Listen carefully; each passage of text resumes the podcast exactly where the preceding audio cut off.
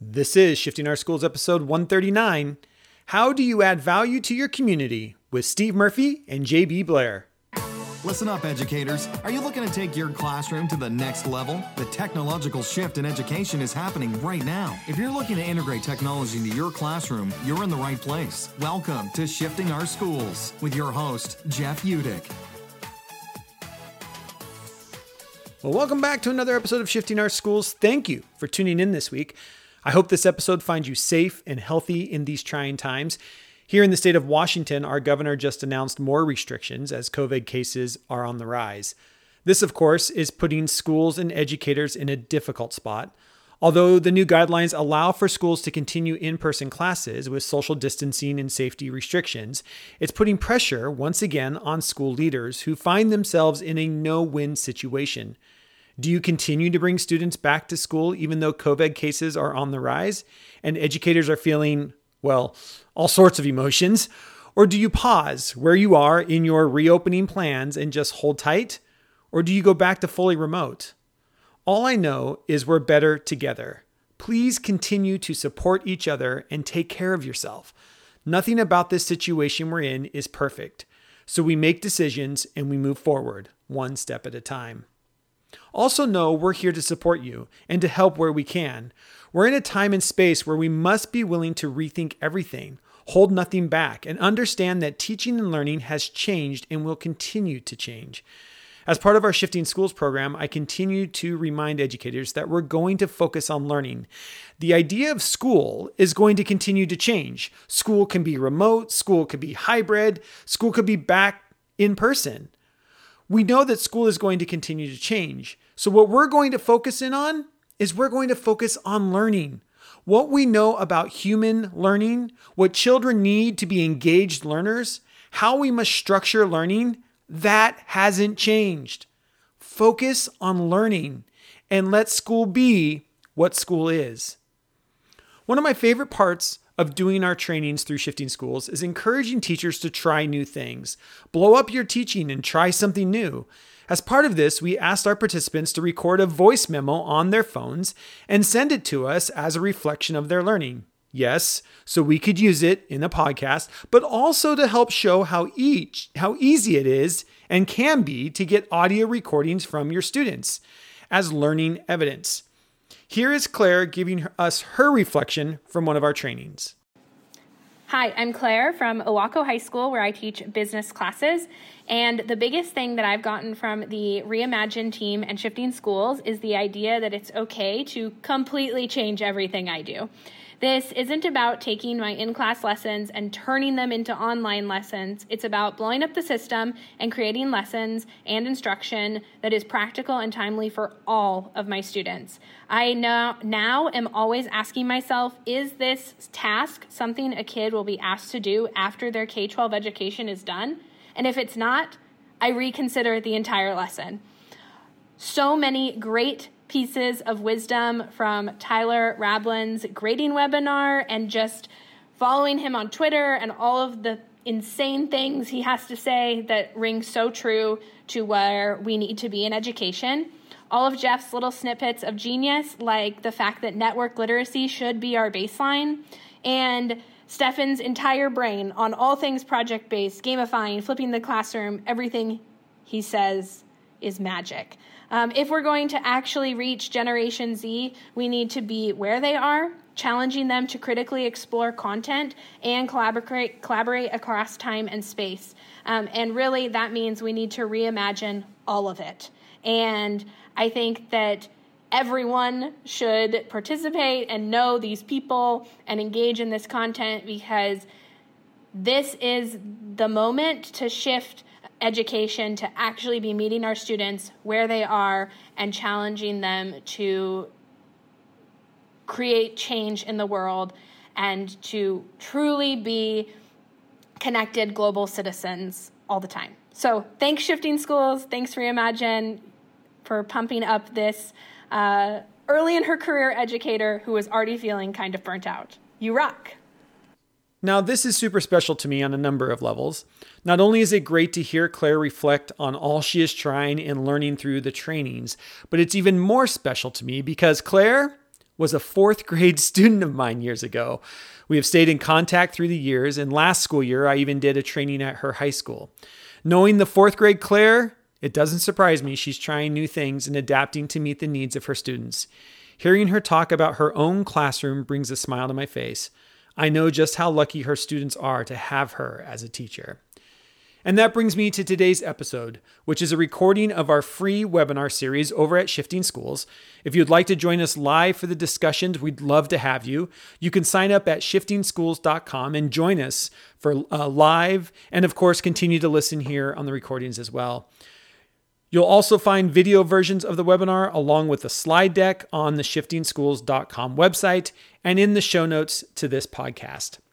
For now, please enjoy this recorded webinar with Steve Murphy and JB Blair on how they find ways to bring their community together and also bring it into their classrooms. And with that, on with the show.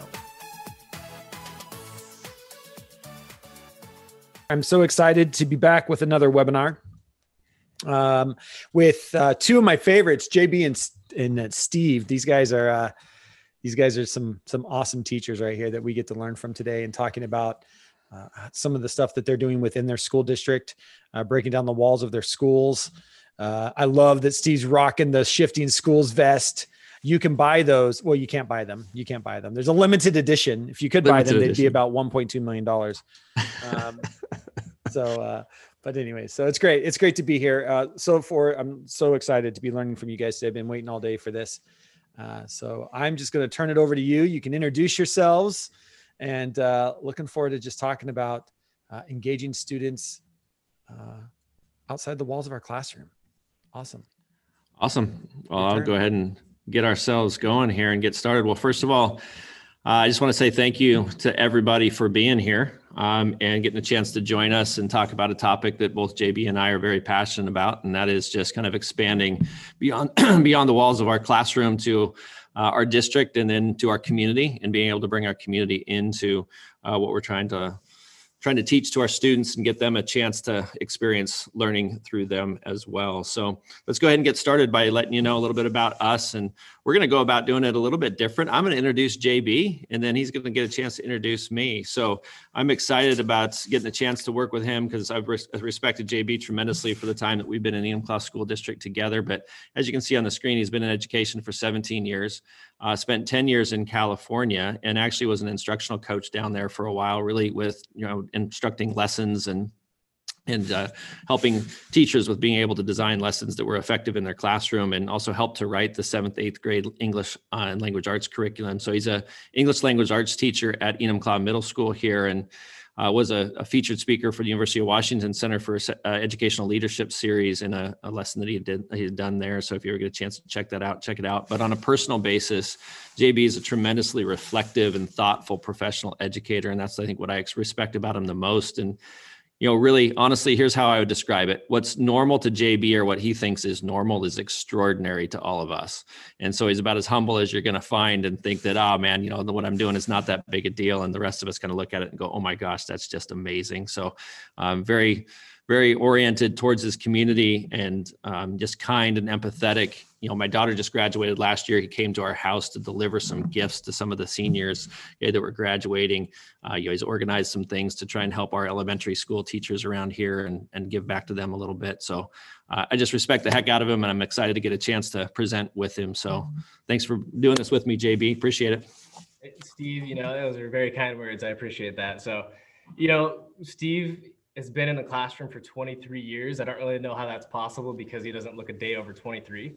Um, and as you see on the screen there, you know, he currently is a high school teacher at Enumclaw High School in the social studies business. And, and this is his first year as technology coach. And, um, you know, one of the things that I love about Steve is just the fact that, you know, he's always pushing the envelope and he sees, he, he really is reimagining education and he really does – uh, want the best for his students. And you know, he he kind of is a technology coach, but he he really is just a coach in general. Like he's coaching his students. Like he said, I had the fortune of of teaching his daughter, and you know, she was one of those kids who I don't know how much I had to teach because of the kind of person that he is and the kind of kids that he raises. Um, and so I'm just excited to be here with Steve and the fact that uh, he is as a facilitator for shifting schools and reimagine Washington Ed, like he is the right person for the job. So excited to be here with you, um, and, and, yeah, be doing this webinar. All righty. Want to give us a little preview, JB? What oh, we yeah. got coming up? Yeah. So hey, so like I said, we're excited to be here, and we only have about an hour to share. So we want to be efficient with our time. And so these are some of the objectives that we have as we kind of move forward. So, one, we want everyone to just recognize the importance of adding value to their community. Um, and as a part of that, uh, we want us to make sure that we're able to identify strategies for building community within your classroom, within your district, and within your community. Um, and number three, we want to evaluate where this approach actually fits best in your curriculum, right? It's not a one size fits all. It's a taking an assessment of, of where we're at um, and, and some things that need to be considered. And then finally, we want us to consider authentic and practical learning opportunities that will add value to your classroom, to your district, and to your community. And, you know, participants, we just want to continue to thank you again for showing up. You know, we know that everyone's working hard right now, but we really appreciate you here. Yeah, for sure. And you know, I'll just echo what JB just said. And you know, I want to say thank you to everybody and everything you're doing for students and for families and all the efforts that you're putting in. I know it's not an easy time to be a, an educator and a professional uh, in our field right now, but we're doing obviously everything we can, and I think we're doing an outstanding job as well. And forgot to mention a minute ago, and Jeff kind of mentioned at the beginning, but Jeff will be monitoring the chat and monitoring that piece um, and making sure that we're getting your questions answered. So please feel free to pop those in there and let us know what's going to what you what's on your mind and what you need some help with or want to get our ideas on some of those things. So we're going to start with just kind of a panel discussion with uh, jb and myself and sharing some ideas. We want to make sure we have time at the end for questions and answers as well as giving a little bit of, of an activity for you with some curriculum connections and then a, a wrap up and a debrief at the end here. So uh, that's our that's our goal and that's what we're wanting to do in our time here. So. Yeah, and so you know, in order for us to really kind of fully explain why we feel that adding value to our community is really an integral aspect of authentic learning. We really think that we kind of need to start with just this idea of mission. Um, and it sounds oftentimes cheesy in education to talk about the idea of mission. I know schools have missions, they have visions. Uh, but what I found is that for a lot of my teaching life, I really kind of walked around um, identityless and I didn't really have a clear idea of who I was as a teacher. Um, and, and, it was a few years ago when I started to really flesh out, well, what, what is my mission as an educator? What is it that I believe and how do I see myself uh, um, as a teacher? And so uh, I kind of got this from a guy named Clint Smith and it really just has, has fit me. But my mission as an instructor, as an English teacher, I feel is to teach students to read critically, write consciously, speak clearly, and tell their truth. Um, and, and everything that I do, once I really have solidified that, it the outflow of that, everything that I do, the lessons that I create, the experiences I create flow from that mission. So yeah. Yeah, and I would I would echo the fact of finding that mission for all of us as professional educators can help guide us to what we're doing and all the different lessons that we do in our classroom. And you know, I have to give JB some credit. I kind of feel the same way. I, I was kind of bounced around and was on the fringes of knowing what my mission was going to be for most of my career. And um, you know, he he pushes me, I push him, and it's kind of fun. We kind of push back and forth. And so, about a couple years ago, I think we started talking about missions, and I was able to develop mine. And I think I shared that uh, about last month in the webinar that I did on creating global citizenship and global citizens through technology. But you know, the idea of developing empathetic global citizens with a passion for service leadership. So, uh, this idea of making our students and allowing our students to be globally aware, which also then means locally within our community, which is our focus today, uh, but also being able to then provide some service back to their community and uh, provide that service leadership uh, as well is going to help to be able to define what we're going to do in our classrooms. So let's go ahead and get to it here, JB. Yeah, community. It's a big one, especially. I mean, think of the state of the world right now, and it's just it's it's a, a wonderful place, but we need more community. And so, why? Why community?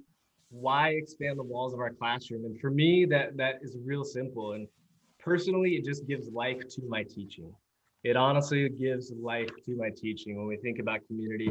I love people. And, and so we want to start to think about what does it mean for us to expand the walls of our district? Uh, like we said before, that overarching piece, we have to have that clear mission, you know, as, as a teacher. Um, but ultimately, we want to create authentic learning experiences for our students. We want to create authentic learning experiences for our students.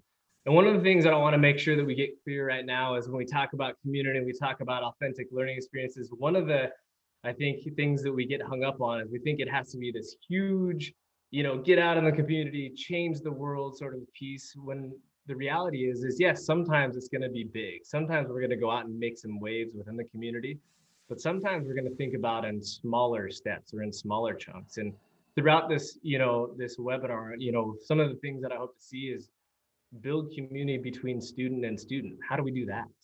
How do we build community between student and parent? How do we build community through student and teacher, uh, you know, and create these authentic learning experiences between student and parent, between student and teacher, and between student and local community? You know, and when we, we think about creating these authentic learning experiences for student that, that really are leading to that, a natural outgrowth of that is building student confidence. When students see these learning experiences purposeful, as relevant, as authentic, they can't help but grow their confidence. Um, what I have found is when students are giving given you know a task or an experience to tackle that is going to expand not just this school year and not just this class, but it's going to be transferable beyond. They rise to the occasion they rise to the level of that experience um, and their confidence grows. Um, and you know too along with that is these opportunities these authentic learning opportunities and this growing confidence it really does begin to foster these positive relationships um, between students because we know that we are in this together right? So within the walls of our classroom these relationships are being fostered within the walls of our schools, these relationships are being fostered. If we do it right, from my experience, you start to see student and parent relationships begin to grow and foster those positive relationships, as well as relationships within the community. So, you know, all of this creates this sense of togetherness, um, this sense of relevance. Um, and ultimately, you know, all of this is just going to add value wherever your community is. So, anything to add to that? Steve? Yeah, well, no, I think you did a great job of, of explaining that. And I also want to make sure we point out, you know, JB and I are both coming at this from a little bit of a secondary slant with being a middle school teacher and a high school teacher but this is an elementary school level piece that we can do as well like when jb mentions building community from student to student or from student to teacher i mean that happens at all grade levels uh, you know we can talk about you know a fifth grader mentoring a first grader or um, you know community and, and content of blogs or writing and writing feedback or reading books too. And so you'll see a little bit about that through the webinar as well. But you know knowing that our goal is to provide these authentic rigorous learning experiences that build relationships and build confidence the next question is you know how do we make these connections right? So i mean if we talk we can talk all we want about being into community okay, and trying to get into the community but then the next step is this the, the simple logistics of how do we make these connections right? Where do we where do we make these connections where we can give our, our students the opportunity to be able to read critically, eh, to be able to write consciously, speak clearly, and tell their truth, like JB is talking about, that is authentic, okay, that is is out there um, to be able to meet that clear vision that we have. And in order for us to do this, number one, we have to be able to take on as teachers, we have to be willing to take on the risk of doing this. We have to trust our students to be able to put them into this situation. Like JB said, they will rise to the occasion, right? Rather than keep them in an area where you just know for sure what you're going to get. Um, and then, you know, don't do it alone, you know, do it with somebody else and, and do it with a partner. And I think that's, we're, we're a testament, JB and I are of working together to do this, that it's easier to do it in, in community, uh, in connection with, with other people. So some of the things that have worked for me. Uh, number one, I would say this, and it's the same thing I said in the global uh, citizenship webinar that I did keep your eyes and your ears open for any possible opportunity that is there. Like always be thinking through a lens of you know hey this person might be somebody that i could bring into the classroom or somehow i can make a connection with this. And you know i was even thinking about it today before the webinar and i just started to think about how some of my classrooms and my classes could work with being able to make these connections. And um, you know something that just comes up in your everyday everyday workings and you go that person could be somebody that i bring into my classroom. So even the smallest connection can be of significance. But the connections that kind of we're talking about here is within your school district, right? So that, you know, expanding the walls of your district, uh, but then within our district to the community services that are available that are out there, and then even like the outreach program. So like we have an organization called Plateau Outreach Ministries that I've worked with and done some activities with. They want to be involved and they want to be a part of the community. These community services that are within your town, within your city, uh, that are trying to provide for the citizens of that area. They want to be involved within the school as well. So it can be within your building building. It can be within your district. It can be with that community also that's there as well. And I know JB's done some work with parents and getting parents involved within his own classroom. I know elementary schools do that quite a bit. And here's a way to leverage that in a positive way. So JB, you want to talk about those few that are at the bottom there? Yeah, so I mean, will, uh, will there be some examples in a little bit, a little bit later there around parents and families? Like, how do we kind of connect them in a new way with their students, where it's not just about grades or it's not just about academic success, uh, and, and, you know, we're going to see an example later of how, you know, as a school, we reached out to local businesses and continue to do that, you know, to bring people into our schools, to open up our doors to them, um, as well as youth programs. And just to kind of echo what you were saying earlier, like making these connections, it kind of really comes with the idea of reading the world around you, right? Like I have three kids at home and sometimes I put on that teacher hat and I listen to the conversations they have or the things that they're begging for me. And there are a lot of questions that are in there, a lot of connections that I can pull from there to see what their needs are. Same with my wife when she's complaining about school, right? Uh, and and I can take that and I can use that as okay. How can I bridge that gap and move out into the local community? Um, but really, I think a lot of it too, this connection piece, it starts with a yes, right? The best piece of advice my wife received when we moved back to Enumclaw from Southern California was this is a small community with deep roots. It's going to be hard to break into. How do you connect with people? Well, when they approach you, when they ask you, you say yes. And so for me as a teacher, I started to take that on. And when I'm presented with an opportunity or when I'm in a conversation, I need to say yes. So it, it, all, and I really do believe this, all of this, a lot of this starts with a yes to yourself and a yes to those around you. Yeah, and before we move into the next piece here, and I'll maybe pause for a second and ask Jeff if anything's coming up or he has any kind of thoughts as well. But you know, you can look at this from two different perspectives. You can start with the connection and you know be able to say you know this is this is a connection that i really would like to bring into my classroom.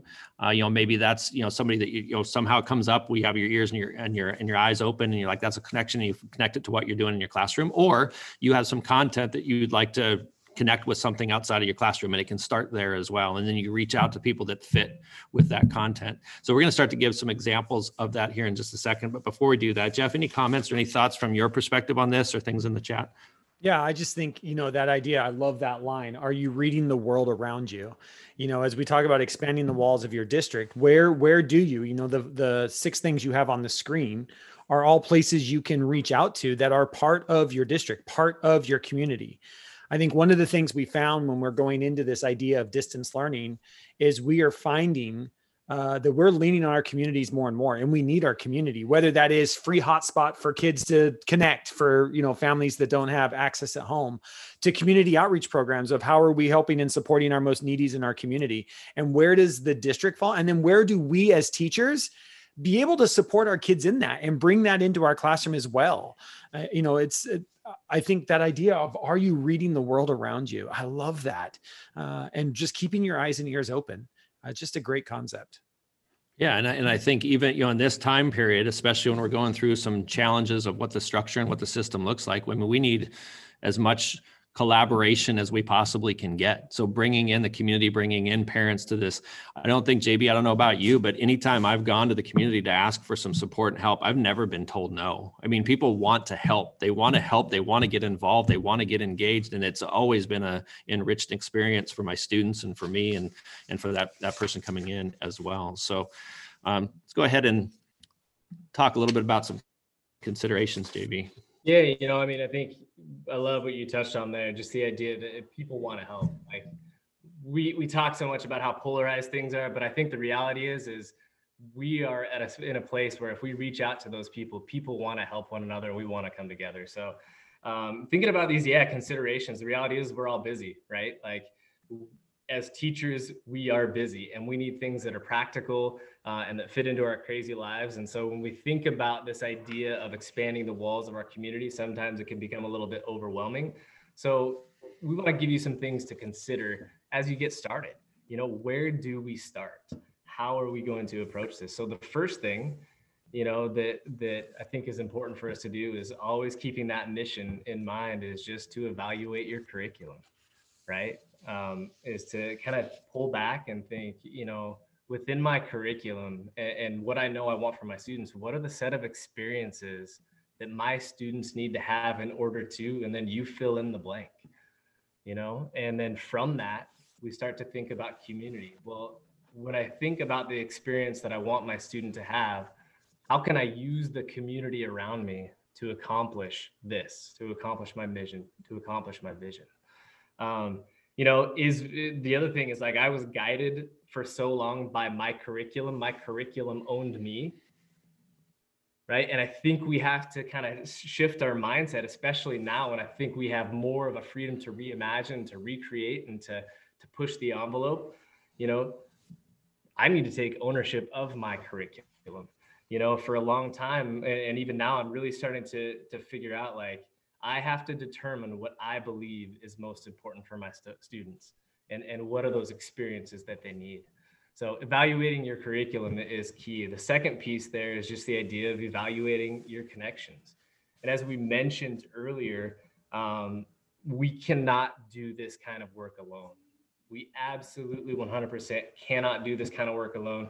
And for me, it took me the courage to ask. Like I, you know, I, we need support. Um, I was a prideful person, didn't necessarily want to ask. I was a do-it-yourselfer. That's how I grew up. Um, but but we can't do this work alone. So we need to ask, like, who who do I need within the school system, you know, to help create this experience or make this successful?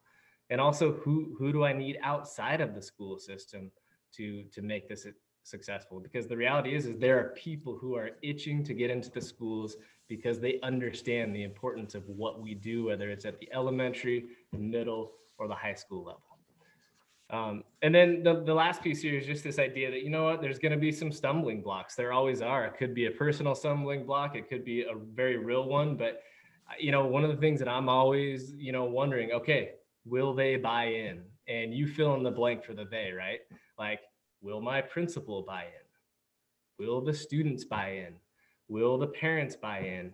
Um, and, and, I can go down the line and let you know that that I've had different experiences, and I currently have a principal who's amazingly supportive. She is the person who says yes, right? And those are just little things that you know. If there are any administrators out there, people like that, that yes is so so huge for us as teachers at any any level.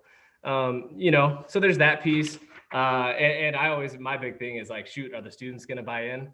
You know, we've done open mics down at like a, a coffee shop or down in a fudge place. And my biggest fear is that no one's going to show up. But you got to take that risk, right? You got to take that risk. Um, and then the other piece is always the time piece. How in the world am I going to fit this in? How in the world am I going to fit this in? And that's to me, that's always that red flag, that indicator that I'm being driven by curriculum versus if this experience is worthy, then it's worth the time. Right. So th- those are those are those big things, you know, considering your curriculum, the connections that you can make, and what are those roadblocks, and really kind of self-assessing.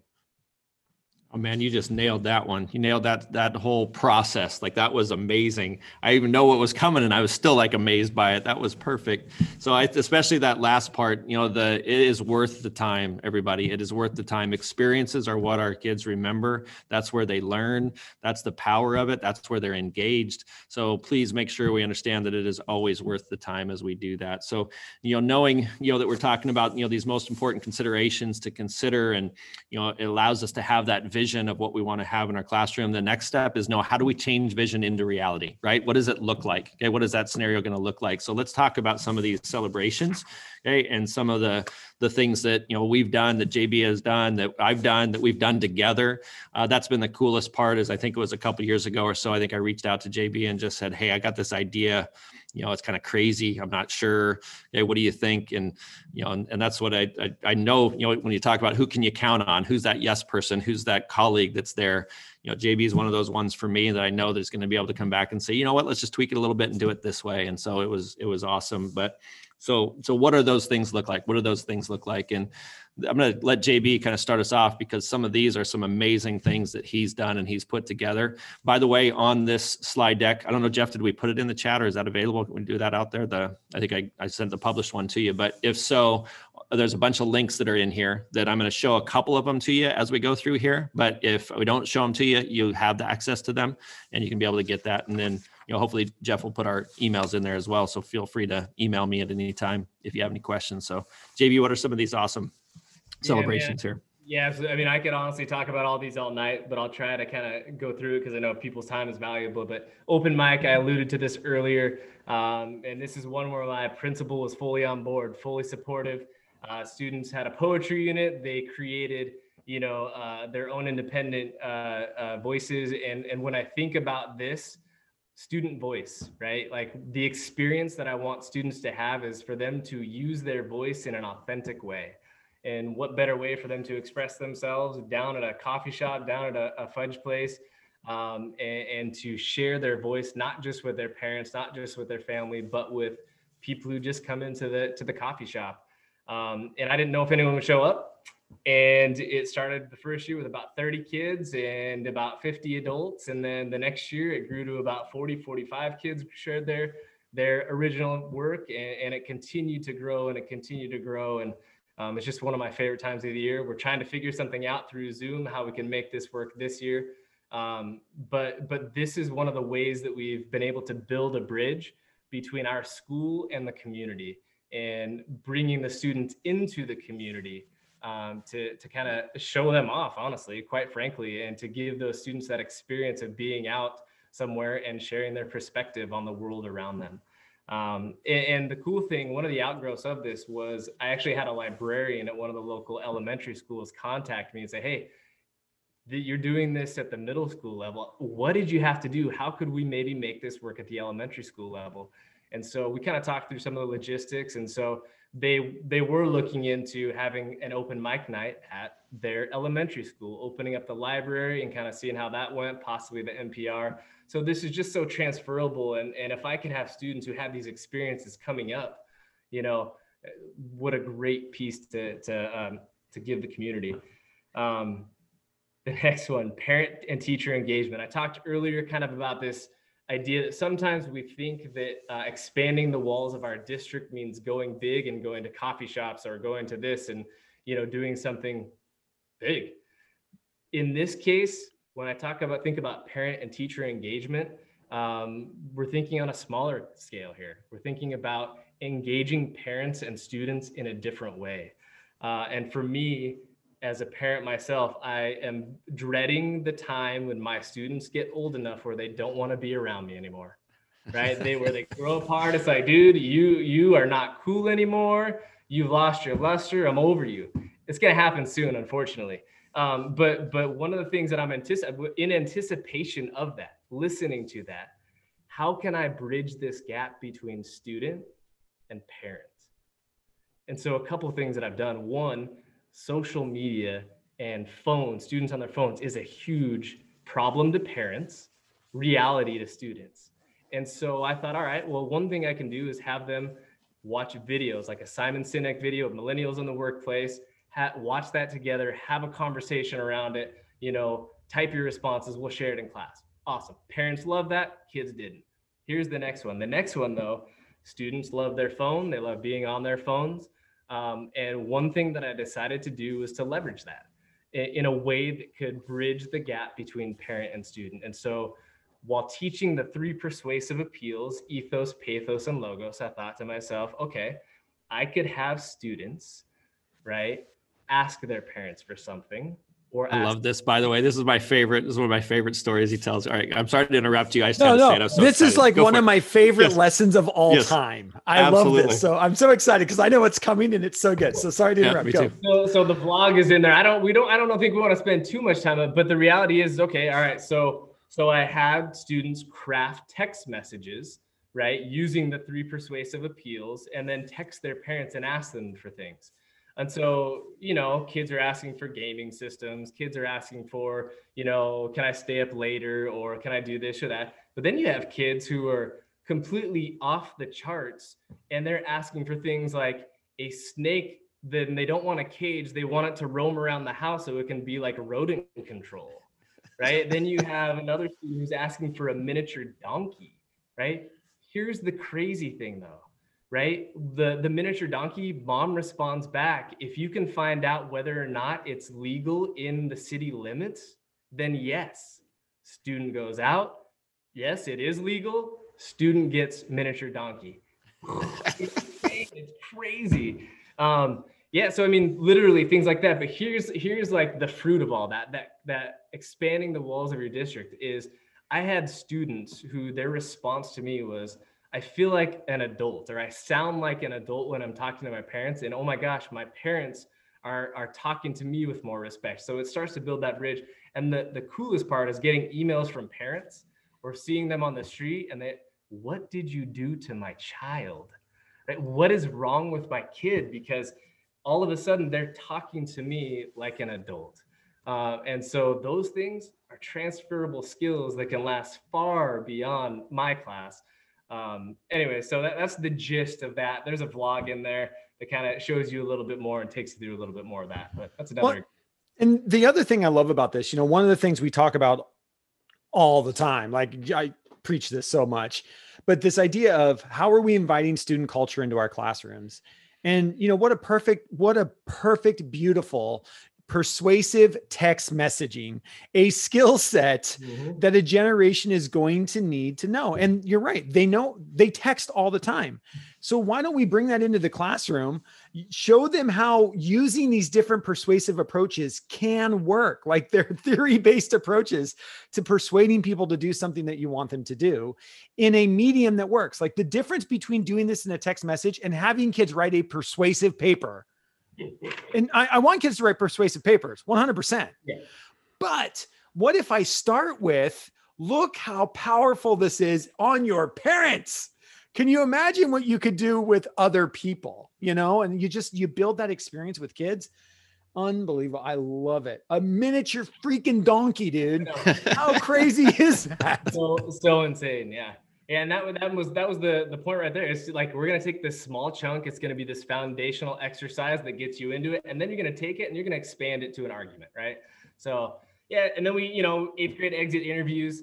Um, man, this is this is a kind of something that I, I we started in Southern California when I was teaching down there, and it's still continuing on in Southern California.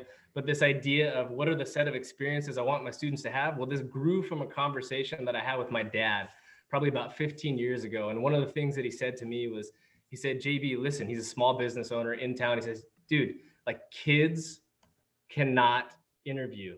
They do not know how to answer questions in an interview. They don't know how to fill out a job application. There's all these just like super relevant skills that they were coming to him. And in hit from his perspective, they just didn't have the skills. And so at first I was like, well, don't blame me.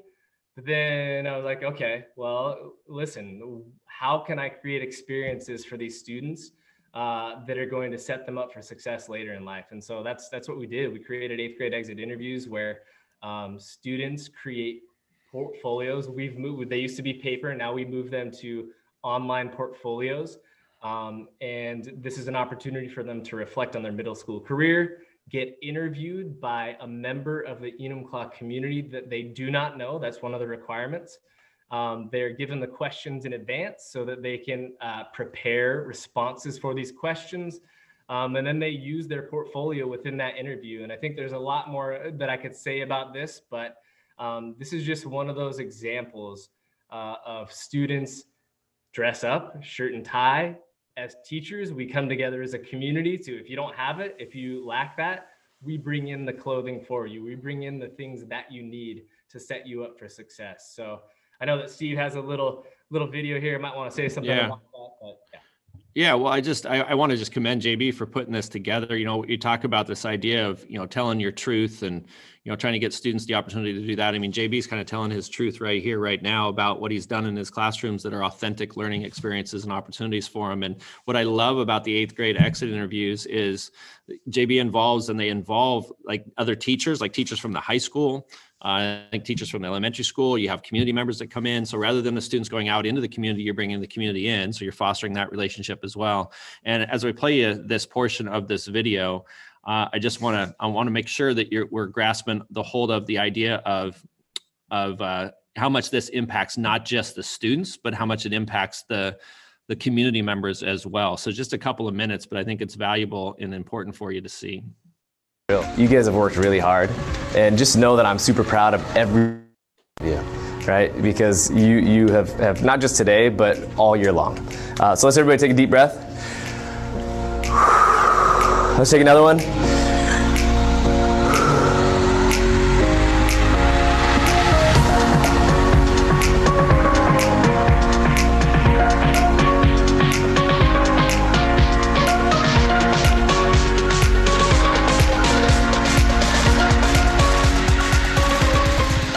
I was nervous. I kind of had to like talk myself down a little bit. Getting to prepare and make sure that you're ready for everything and just the nerves before and all of that is just really stressful, but it's good overall. The preparing, I was, I, I was really nervous. I literally um, walked back and forth for 30 minutes with a friend, just going insane. Um, the feeling I got in my stomach was crazy. And I've wrestled for three years and I've never had that much anxiety. It's not a job on the line, but it just gives them a few skills. It allows them to really reflect on their eighth grade experience and let us know. And those of us in the community, there are some teachers in there too, but those of us in the community uh, who don't really know much maybe about what's happening in eighth grade. And I am very impressed with these students, very impressed.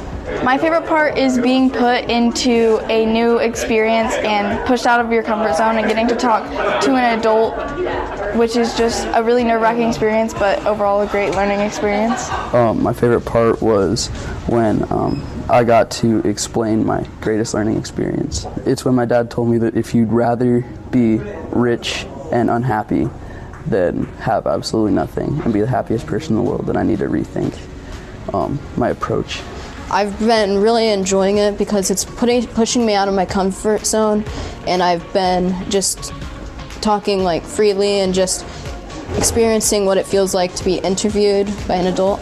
I feel really good about it. I liked my person that was interviewing me. She was really nice, so it made it a lot easier. Um, I think that it's something that all schools should be doing because it's really preparing us for the future and just a great opportunity to push us out of our comfort zone and make us all dress nice and get to do something that will prepare us for high school in the future. I feel really good, like I did a good job, that I worked hard for, and that I feel like I'm prepared for an interview in the future. For me, probably better for me than for the students. Just just to see the enthusiasm with our eighth graders, it's like yes, there's hope for the future. It's great. So my favorite part, or one of my favorite parts, I guess, of that uh, is the last community member woman there who was talking, who said it's probably better for me than it is for them. Like, you know, this is not just about our kids. This is about connecting with the community as well. And you'll see some of that in some of the other things we're going to talk about in the next slide. But before we get to the next slide, JB uh, or Jeff, I don't know if you have any comments on that or thoughts on that video, but I mean, for me, I just the only I keeps running through my head, and this is my. You're gonna get a little Jeff rant here right now, so I apologize to anybody and everybody who's out there. But you know, the number one thing, the last today's Thursday, we're we're recording this on a Thursday, and this entire week, I have been asked the same question over and over and over from teachers. How do you get student engagement? And what we are looking at here is we're looking at how you get student engagement. You make it authentic. You use their tools. You invite student culture into your classroom. You show them how what they are learning is relevant to the real world. That's how you get kids to engage. It's the number one question. I mean, right now, where everything is in our schools and in our, you know, with home learning or hybrid learning or whatever you happen to be in, we over and over kids aren't doing the work at home jeff how do i get kids to engage in the work when they're not inside the zoom meeting you make the work meaningful. That's how you do it. This isn't all the odd problems in the book.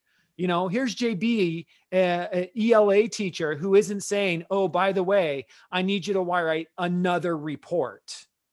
You know, and I just I keep coming back, like watching that video. I'm looking at this, going, "That's how you. That's engagement. There you go, done." Right? Yeah. You, you, set up experiences that allow kids. You treat them like adults. You hear those kids say, "I got to talk to an adult, and adults talk to me like an adult," and that's huge. That's so big. Yeah, hundred percent for sure, for sure. And so, you know, as we move into this next deal, JB, I'll let you set up the eighth grade blogs because it leads into what we did together, right? Yeah. Okay, so you know, what what did you start with? Because you've been doing eighth grade blogs for a little while, right? And then we contacted and got a chance to talk with one another. So, how what were you doing there? Yeah, I think part of it, you know, just the just to make it quick, writing epidemic because students are simply writing for test makers and teachers. I wanted to fix that, right? Like that's just something that's not okay with me they need to write for authentic purposes and authentic audiences. So, you know, blogging is not new, but why not blog? So we open it up. Um, and that was the biggest. We wanted to make our writing public. We wanted to make it okay. It's not just in Mr. Blair's class, it's all the eighth graders. The eventual, we want to go bring it out to our sister middle school, Thunder Mountain, hopefully get them involved. But this also came with some failure. You can read about the failure. It had to do with a polarizing issue. Some of the really good students actually um, made some pretty nasty comments towards one another on the blog, but that was awesome, right? That was like the best thing that could happen, right? Because the reality is, is the conversation became about how do we add value to our blogs with our comments, right? Got that from Jeff, stole that from Jeff, and and kind of leads into where we're going. But man, it was a, a doozy, ended up being a great conversation. But then we had the opportunity to go with with with Steve and his class and had a good experience. Yeah, you know, and, and so Jeff, I, I got to give Jeff credit for that as well. I mean, he's been working with us in the Enumclaw School District for a while and got my students and my freshman students blogging about four or five years ago and writing for that authentic global audience, right? That public audience. And it does change. It just changes their value of writing and how they're going about doing it. So I knew JB was kind of doing a little bit with this, and I wanted to expand the walls of my classroom to our district. Again, that's you know why kind of what we're talking about here. So collaboration within the district, and went, man, how powerful would it be to maybe have some of my seniors working with middle school students, right? And as a mentor, as an example, um, just as you know, trying to help further them in their dialogue and their discussion. And so we talked and we chatted and we figured we could fit those blogs together with some content that fit with my AP government students, and it was a very it was a significant topic. I mean, it was you know I, I don't necessarily need to get into what the specific topic was at this point, but it was very powerful. And when we first started to do it, JB proposed it to his eighth grade students and said, "Hey, we're going to blog, but seniors at the high school, AP seniors at the high school, are going to be reading your blogs, and they're going to be commenting on your blogs." And if I'm not mistaken, they kind of freaked out a little bit about that, which was not necessarily a bad thing because go back to the video that you just saw. I'm uncomfortable, but yet I'm learning a lot from it.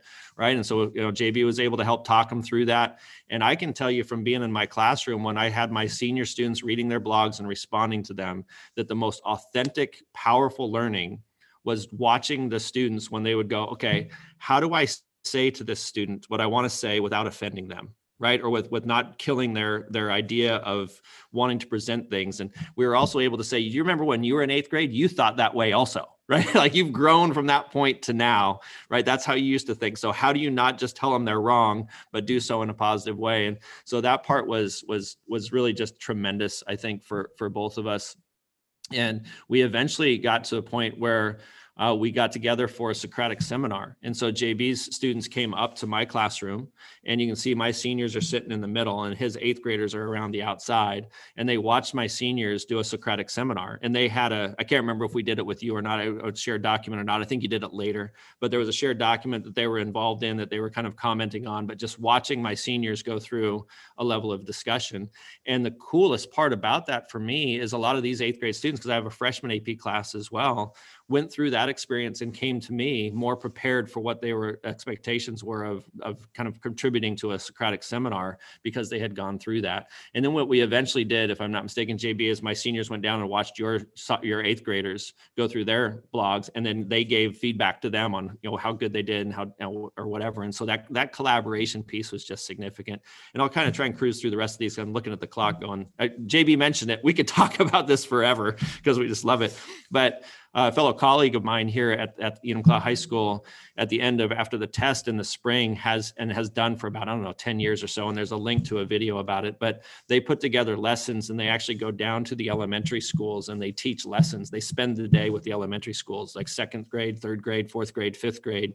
And they put together a lesson that's age appropriate. So they know what age group age group they're doing. So you're talking about your audience they go down and they spend time with it.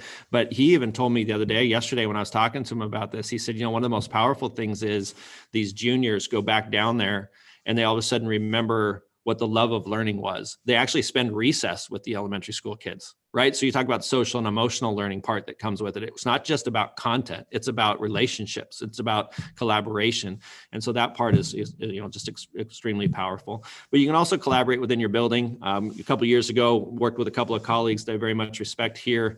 We did an Impress Me project where we were just trying to put students and give students an opportunity across discipline. It was an English teacher, it was a science teacher, and it was me. And going back to what JB said, there's things that fail right? This was one of them. This one was a big bomb the first time we did it, but we learned a ton from it. But it was just fun, also and engaging for me as a teacher, which I think then translates to students because I get a chance to work with colleagues that are um, that I'm excited to work with and learn a tremendous amount from them, just like working with JB doing this. Um, we also collaborate within the building on a Go Baby Go project. We didn't get a chance to do this. This was supposed to be last spring. Bob Kilmer and myself were supposed to go together on this, but to be able to provide uh, opportunities for young young kids, toddlers that are immobile and be able to modify cars like the little toy cars that you drive around and be able to do that. And so we're kind of trying to continue working that this year, but that's just a way that you could collaborate within your building podcasts. I know JB's got an idea of an eighth grade podcast he wants to do, but as part of that Impress Me project, I had a student, or I had four students, I think it was, that decided what they wanted to do was have a voice for the arts at Enumclaw in the Enumclaw School District. And they created a Buzzcast podcast. And they went to uh, one of our other teachers who had podcast equipment, wasn't even one of their teachers, but he had the podcast equipment. So during our Impress Me project, project time that we were working on it, they would go spend time with him. And I would walk by the room like in other days, other times of the day that they weren't in my class, and they were in there recording a podcast. And they would bring in teachers as special guests, and then they would highlight the band program, they'd highlight the marching band program, they'd highlight, they wanted to promote the arts uh, of the time that they were here. And these were some students that sometimes had trouble engaging in a normal classroom setting. Then now all of a sudden were engaged doing that because, as Jeff said, it was authentic and it was real and it was what they cared about and was what they wanted to do. Um, and so then finally, you know, just community service projects around the community. Uh, we Nourish cooking class is something that I did for a couple years with my freshman students. Uh, we got a chance to learn about hunger and starvation and food insecurity in our community. So they're learning about the community. They had to reach out to like Plateau Outreach Ministries. And we also, we offered a cooking class for people that were potentially a part of our full bellies program at the local churches. And they, we brought them into the middle school and we brought in chefs. We actually even had our, our our uh, superintendent, Mike Nelson, if he's still with us on this, who was our guest chef for our Thanksgiving version of a We Nourish cooking class. And so he was the guest chef that was there. So you talk about a community that was a part of this, and it was just awesome and it was fantastic. And it was great for the community and great for our kids as well. And then the same uh, fellow colleague of mine, Todd Witzel, here at the high school that does the AP presentations with the elementary school. He also did a Voices of Enumclaw last year, where he had his students partner with our like our local nursing homes and and uh, those people that have been around our community and are elderly in age and had them come in and do individual interviews with them and talk with them and learn about you know what it was Enumclaw, what is what's the history of Enumclaw, what's the history of our town. So just some great examples and some great opportunities. So again, we could talk about this forever in quite some time but it's just cool the amount of things that can come up so on the on the slide here you can see mr nelson cooking and doing the class there on the left but the the the we nourish logo at the top that was created by a freshman student right? That was created by a freshman student who then went to and took that, and we I sent her to our um, to our graphics arts design person at the district and they tur- and taught her how to digitize it and how to how to put that together. So there's just those types of authentic learning experiences that can come out of as going back to what jb said just saying yes right? Saying yes to giving something a try even though you don't necessarily know how it's going to end up or how it's going to going to finish. So we're a little bit behind. We're a lot behind, Jeff. I apologize, but we Oh, can talk, man, and we're totally passionate fine. about it. So I don't know any questions coming up or any things that you have. Uh, not any questions coming up. Pretty quiet in the chat. I think people are just. I think you know you got a lot of links there on the uh, things for people Yeah. to go through. But you know, I, I just you know, this idea of engagement keeps coming up, and JB, I'll start with you on that. Is just what are you seeing like in this distance learning type of thing? I think everybody's struggling with engagement. I mean, across the board. Um, but what are some things that seem to be working for you for for middle school kids or things that you're hearing about from from other teachers as well of just getting kids to engage in in, in meaningful work right now I've been considering uh, starting to use Among Us to get more kids to come to my. yes i said the same thing yesterday i was like every kid's playing among us where does that fit right Yeah, I mean, I mean that that that's something that I, for the first time, have been saying like, how can I leverage this, right? To because, and I only heard about it because of my own children, and they're like, Dad, can we, can we, can we? And I'm like, oh, well, let's let's give it a go. So, so I, you know, I mean, I'm not gonna lie. I mean, it's been a struggle. Students are doing their work. So students are engaging the the work that I have been putting forth in the the videos. Like some of them watch them, some of them don't, but yeah it's a challenge and so i really i mean i'm having right now to honestly think about how can i you know leverage things like among us and use that as a tool to get more kids in because i feel like once they do show up they're going to be hooked and, Yeah. and the other piece is you know you, you go back in hindsight and I, I don't know the answer because different districts have taken different approaches like you are required to show up you are not required to show up right I don't know what the right answer is, but Right, are yeah. you know that that's just I mean that's Yeah. kind of my perspective and what I've seen. Yeah, but I, I I agree with you, and I think we have to find ways. You know, this Among Us, like I just heard about it this week. Like it's the it was the big thing, and I was working with a group of teachers. They're like, yeah, the kids are telling us they're playing Among Us while they're on the Zoom meeting in class. Yeah. And my question is then, why aren't you using it? Like mm-hmm. if and we have to understand in home learning, like we are in right now, the situation where most districts are in, where kids are learning from home, every single thing you are doing, you are you are working with a a student whose frontal lobe isn't fully developed. We know this. You are working with a student who, up until school was canceled on March 16th in the state of Washington, was forced by law to go to school. And mm-hmm. all of a sudden, all of that's been taken away. You have freedom. And every single lesson that we do, every single thing we're asking kids to do is in competition with Fortnite, Among Us, Minecraft. Like you, you pick it. And you're you're you're asking a middle school, high school, elementary brain to choose between go to class and do math or go play Among Us. And who's going to win that? And so we've got to find ways when we talk about this word engagement, we've got to we've got to reach out to our kids and say what are you engaging in now and how do I make that part of the learning? What are you engaging in now and how does that become what school is about? Because they're not going to make the right decision. They're kids. And we can't physically hold them in our classes like we were you know and i think that's one thing that we're seeing is like we were getting engagement before because teachers could stand at the doorway and say you can't leave until you engage until you do the work until you do whatever right? And we can't do that anymore. We can't stand at the door and say you have to do your work or you don't get to go visit your friends at lunch or whatever it happens to be right? We had something we held over them and we just don't have that anymore. And, And i I- love it. and it's I- pushing us I know, and I, I love that too, Jeff. And I and I think the challenge is, and this is what I've been wrestling with the last couple of weeks. And I know JB and I have had this conversation. And I just put out a survey to my students. You know, the Enumclaw School District, we're not requiring Zooms, right? So we're not one of the districts that's requiring it. Uh, but as JB said, kids are engaging. Like the kids are they're engaging in the learning. And so I have significant number of students that are either whether they're watching my videos or not, they are completing the learning opportunities. In fact, I feel like in many ways, some of them I have better relationships than I do when they're in class because I'm having more one-on-one conversations with them, especially focusing on feedback. But they aren't necessarily joining the Zooms. So the question becomes, why are they not necessarily joining the office hour Zooms? And you know, what is that? Is that is that exactly what you're saying, Jeff, or is it? You know, I put out the question, you know, many of them said, I'm not joining because I don't have any questions. And so I, I yes. take that as a compliment to my asynchronous video. I take that yeah, as a compliment to my, to my module and what I put together yeah. that maybe they're not, my they any so questions. good. They don't need they don't need me live. Right. But I also miss them and I want to talk with them. Of course. Right. I don't want to talk with them. I want to see them. And so I'm trying to trying to figure that out. I do think though, especially at the high school level, you know, again, elementary, middle, and they all have different things that are happening. Right. At the high school level, especially, they've been going back to what you said, so conditioned. And I, I use the terminology of playing school, but they've been so conditioned to how things have been that it's hard for them to wrap their mind around that it's different now. Now that yeah. you can join with your teacher and we can talk about things and we can just discuss and talk about content or see what's going on with you. Like that's not why they did before. They showed up because like you said they had to be compliant and they had to not leave. And now all of a sudden they don't have to show up and not leave. They don't have to be there. So it's a retraining for them and that doesn't happen just because we switched a model. Yeah. you know it happen it's going to take time to kind of instruct that and teach that. Yeah. uh, but i think you're exactly right. We have to engage in the things that are interesting. In fact i'm writing well, stuff down now about my lessons for next week going all right i got to learn well, about and, this among us. I got to think and, about minecraft. Yeah, i got to think about you know how do i do that? i think for us as teachers it's stretching us to true i mean truly engage kids. Like really get to know your kids like we have not had to do and truly think about engagement and that's what I love. Like it is pushing us.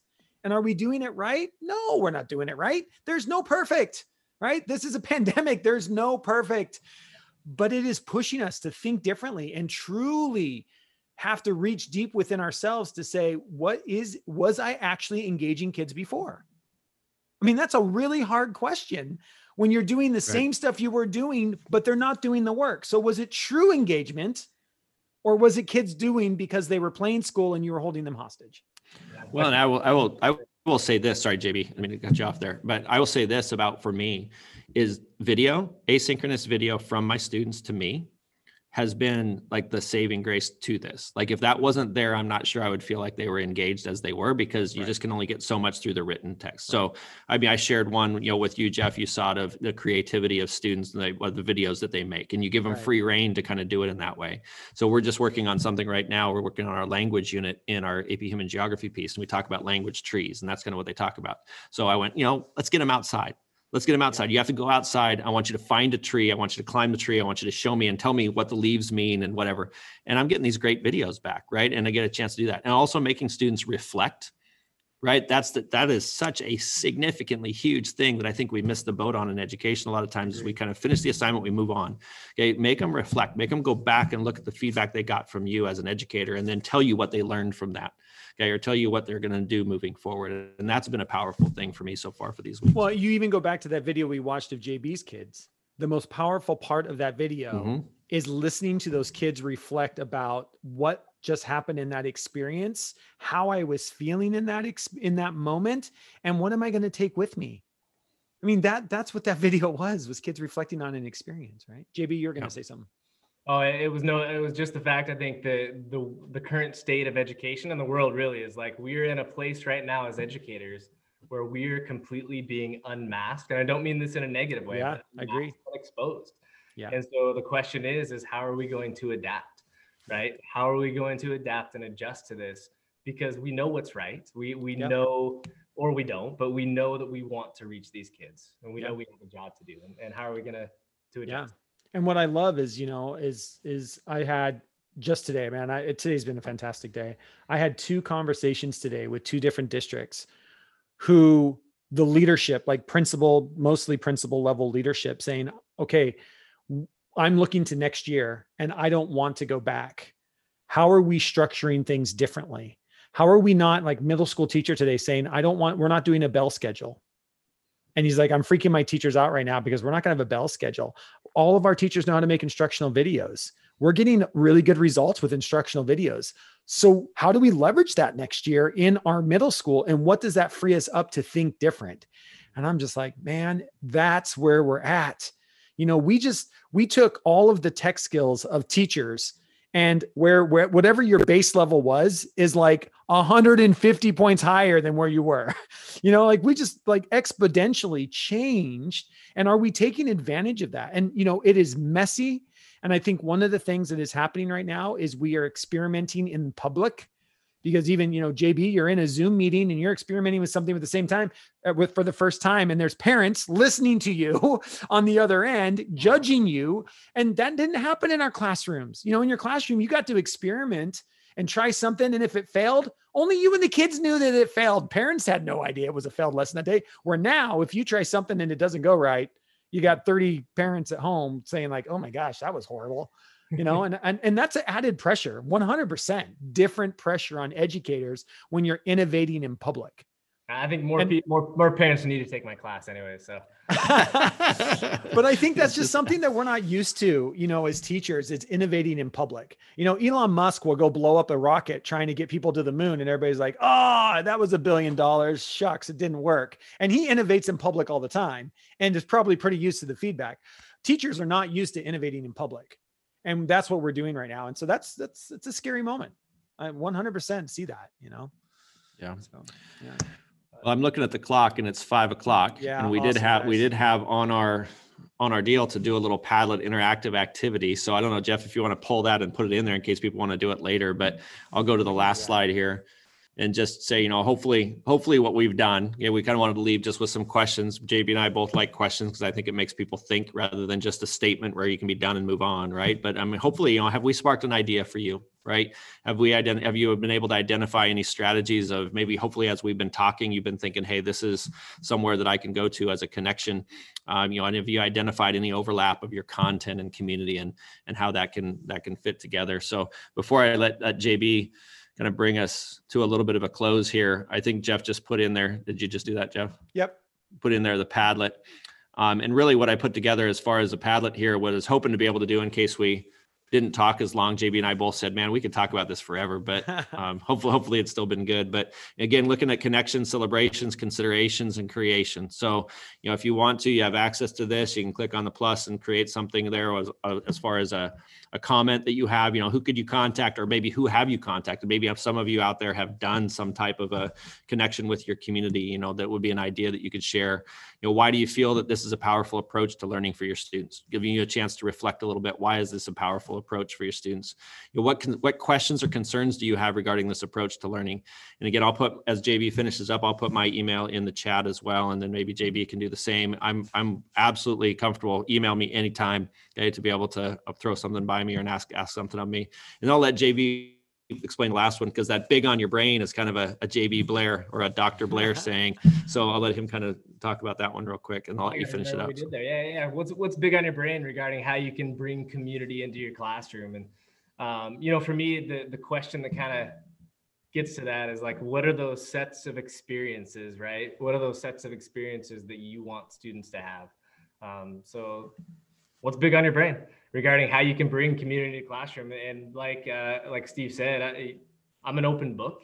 If people want to reach out, if people want to connect, if people want to administrator, element. I was an elementary school literacy coach for a couple years. I was a middle school and high school literacy coach. So uh, if people want to connect, I, I, am more than willing to connect and kind of have those conversations and, and, just be a part of this. So yeah, um, yeah, that's what I got there. Say yes.